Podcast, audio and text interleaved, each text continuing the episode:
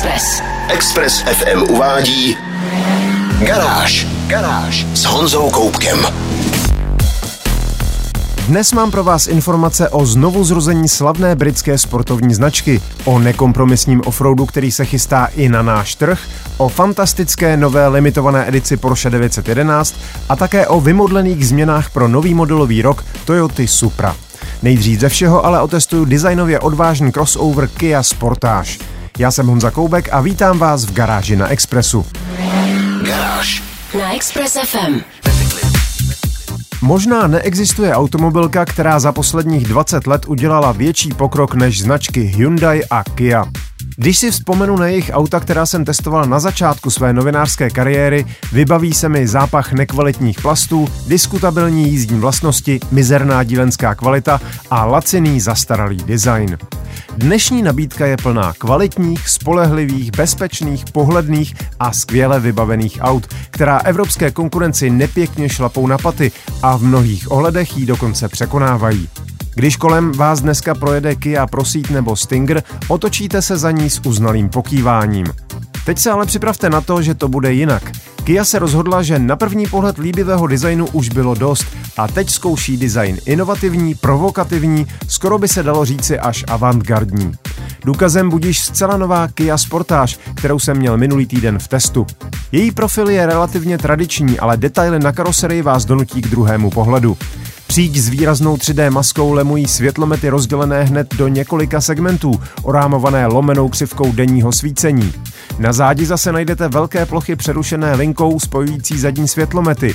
C-sloupek je v polovině přerušený hliníkovou linií oddělující tmavou střechu. Nad Prahy se vzdouvá zajímavě tvarovaný tmavý pruh. Zkrátka a dobře, tohle auto se nedá moc popsat, musíte ho vidět. Což ostatně snadno můžete v mém videu na www.garage.cz. Nová sportáž stojí na platformě N3 z většího modelu Sorento, díky které je tuší a lehčí než předchozí generace. Zároveň může mít plug-in hybridní pohon se čtyřkolkou, ale v nabídce zůstávají i klasické spalovací jednotky. Já měl v testu naftový motor s mild hybridním systémem, který je dalším důkazem, jak kvalitně lze podobné novinky doladit. V prvních mild hybridních autech jste činnost systému prakticky necítili. Tady už výrazně pomáhá při rozjezdu i akceleraci a především způsobuje, že systém Stop Start pracuje naprosto nepostřehnutelně. Tudíž ani nevadí, že už se nedá vypnout. Jaká je nová Kia Sportage uvnitř a jak se s ní jezdí, vám povím za malou chvíli. Test mezi plynu. Posloucháte Garáž na Expressu a já testuju úplně novou generaci crossoveru Kia Sportage. Její provokativně divoký zevnějšek přitahuje pohledy všech kolem jdoucích. Mně to nevadí, ale chápu, že stydlivější zákazníci by nadšení být nemuseli. V interiéru ale možná nadšení budou. Je moderní, kvalitní, skoro bych až řekl, že se blíží k tolik skloňované prémiovosti, nebýt několika maličkostí. Dvojitý displej táhnoucí se z podvolantu až do prostřed palubní desky vypadá krásně, ale protože infotainment postrádá hardwareové ovládání, budete ho muset neustále leštit, stejně jako lesklé černé plochy, které imitují klavírní lak, na fotkách vypadají bezvadně, ale přitahují prach i otisky prstů. Už u elektrické EV6 jsem kritizoval dvojčenou dotykovou lištu ovládání klimatizace a infotainmentu, ale aspoň už jsem přišel na to, že se dá přepnout tak, aby většinu času nabízela preferovaný režim a automaticky se do něj vracela. Vyšší řidiči budou mít možná problém s polohou za volantem, sedák mi byl příliš krátký a opěrka hlavy byla vysunutá zbytečně moc dopředu. Také zavírání dveří bez jasně definovaného madla je trochu zvláštní. Interiér ale obsahuje i spoustu praktických detailů, například nabíjecí USB porty pro zadní cestující v opěradlech předních sedadel a praktické háčky na tašky s nákupem tamtéž. Navíc je vzadu opravdu hodně místa a kufr také není k zahození. Jízdně nepřináší Kia Sportage žádné velké překvapení. Působí jako takové trochu menší a lehčí Sorento. Do dynamických schopností Mazdy CX-5 má daleko, ale svižnou jízdu zvládá celkem důstojně. Chtělo by to malinko doladit jízdní komfort, který zejména na městském povrchu trochu ruší dobrý dojem z kvalitního interiéru. Možná by pomohlo nepřiplácet si za 19-palcová litá kola, která mělo testovací auto. Novou sportáž můžete mít od 625 tisíc, pokud se spokojíte se základní výbavou a nejslabším benzínovým motorem. Může ale být i za dvojnásobek, pokud budete toužit po špičkově vybaveném plug-in hybridu. Testovaná naftová předokolka ve výbavě GT Line stála 900 tisíc a nějaké drobné, ale většině zákazníků bude stačit i o stupeň nižší výbava exkluziv a méně případkových balíčků, takže rozumně vybavený kousek se dostane pod 800 tisíc. Moje další dojmy z týdenního testování uvidíte ve videotestu na www.garage.cz. Garáž s Honzou Koupkem. Porsche přichází s další speciální edicí modelu 911 a pokud víte aspoň něco málo o historii značky a líbí se vám estetika 60. a 70. let zlatého věku sportovních aut, budete z ní naprosto unešení. Porsche 911 Sport Classic přijíždí ve vybraných decentních lacích s dvojitými pruhy táhnoucími se od karbonové přední kapoty přes karbonovou střechu až na zadní spoiler typu Ducktail. Na dveřích má kulatý terč s číslem podle vaší volby, v blatnicích tmavá kola s pěti leštěnými paprsky, uvnitř má speciální čalunění kůží v barvě světlého koněku a tkaninami s retrovzorem Pepito. Tachometr má zelené číslice, otáčkoměr bílou ručku, palubní deskou se táhne proužek tmavého dřeva Paldao, v opěrkách hlavy je vyražený znak Porsche a před spolujezdcem najdete plaketu se sériovým číslem. Těchto unikátů totiž vznikne pouhých 1250. Ještě zajímavější než promyšlené detaily zvenčí i uvnitř je technika.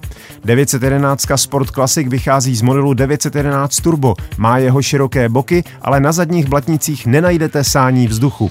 Motor, který v turbu dává 650 koní, je zde podladěný na 550 koní, jenže na rozdíl od turba nemá 8-stupňový automat, ale 7-stupňový manuál a především nemá čtyřkolku, ale pohon pouze zadních kol. Upřímně řečeno by se mi víc líbilo, kdyby tu nebyl přeplňovaný turbomotor, ale třeba atmosférický z modelu GT3 RS, ale pro většinu zákazníků to asi takhle bude lepší. Každopádně jde o nejvýkonnější Porsche 911 s manuálním řazením. Úpravou prošlo aktivní zavěšení kol i adaptivní odpružení. Vůz má speciální keramické brzdy, natáčecí zadní kola, jiný výfukový systém a méně zvukové izolace v interiéru. Tato lahůdka vyjde v přepočtu na 6 milionů 800 tisíc korun, ale jak jsem říkal, vznikne jen 1250 kusů. Pokud ještě nějaké zbyly a vy na to máte, okamžitě si jeden kupte, protože na něm prostě nemůžete prodělat. A až ho budete mít, tak se ozvěte, potřeboval bych se svést.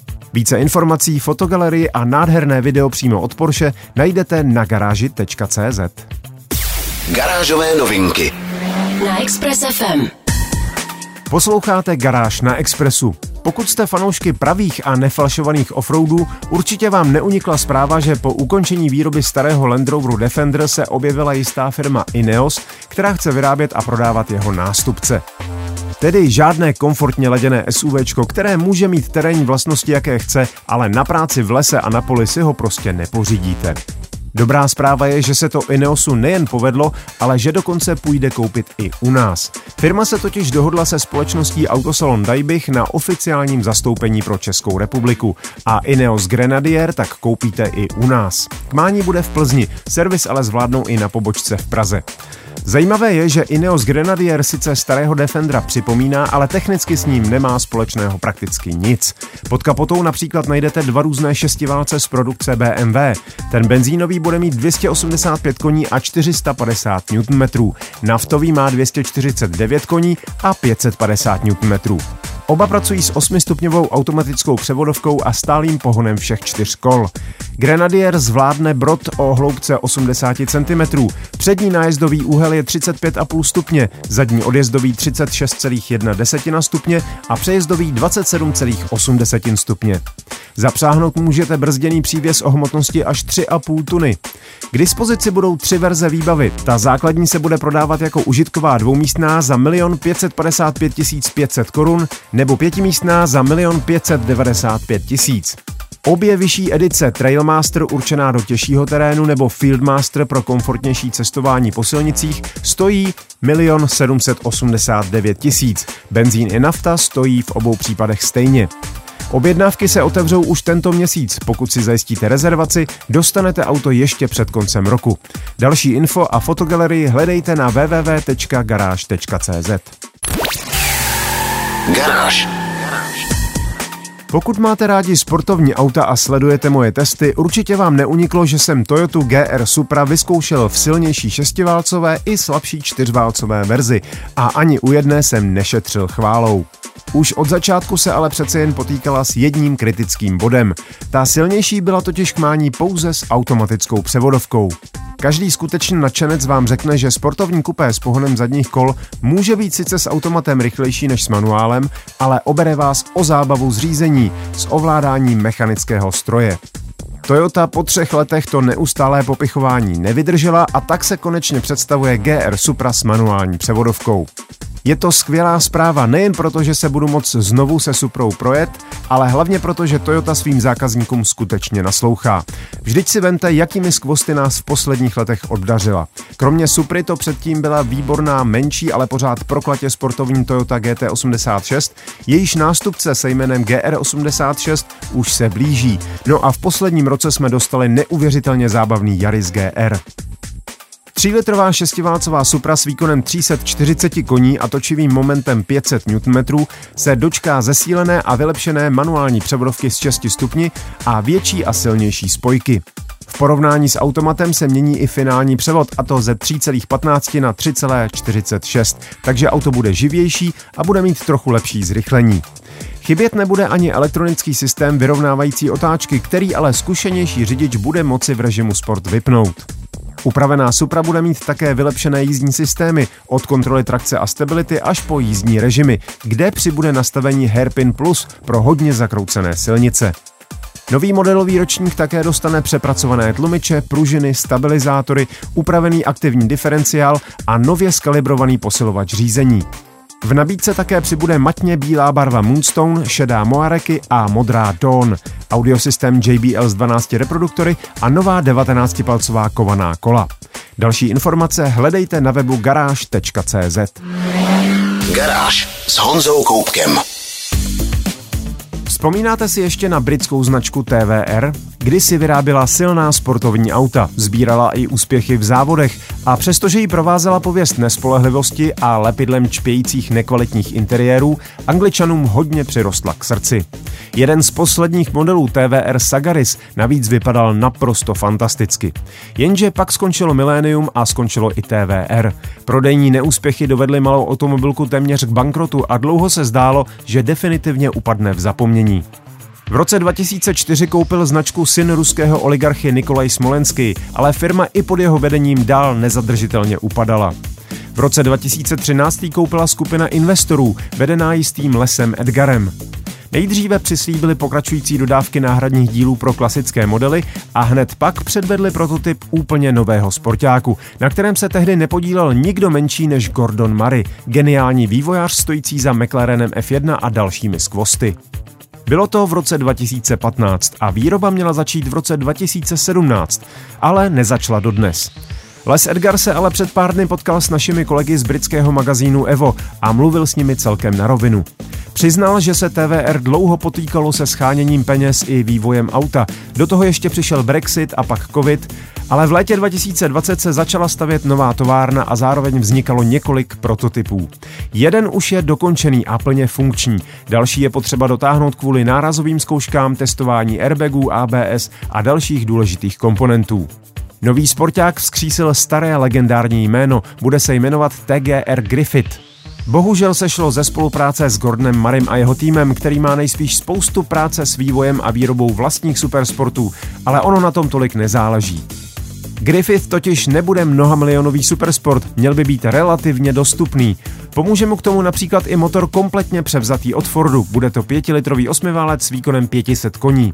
Technické parametry zní vůbec dobře. Sporták je výrazně menší než Porsche 911 a jen o trochu větší než Cayman. Díky karbonové karoserii ale bude vážit jen 1250 kg, což znamená poměr 400 koní na tunu.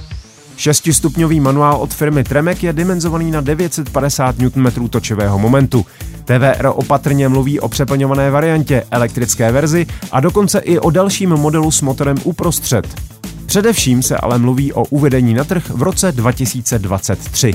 Tak uvidíme, jak to vyjde tentokrát. Spoustu dalších technických informací i zajímavostí a samozřejmě také fotky najdete na garáži.cz. Express. Express. To bylo z dnešní garáže na Expressu všechno. Videa a fotky k dnešním novinkám, stejně jako další nálož informací z motoristické branže, najdete jako tradičně na www.garage.cz. Najdete tam i moje video o nepřehlednutelné nové Kia Sportage. Zvu vás také na svůj YouTubeový kanál Meziplyn, kde najdete moje vlogy a každé pondělí také podcast o autech, který natáčíme s dlouholetým kolegou a kamarádem Honzou Červenkou. Díky za pozornost, mějte se báječně, buďte zdraví, jezděte rozumně a na Expressu naslyšenou zase za týden. Garáž na 90,3 FM.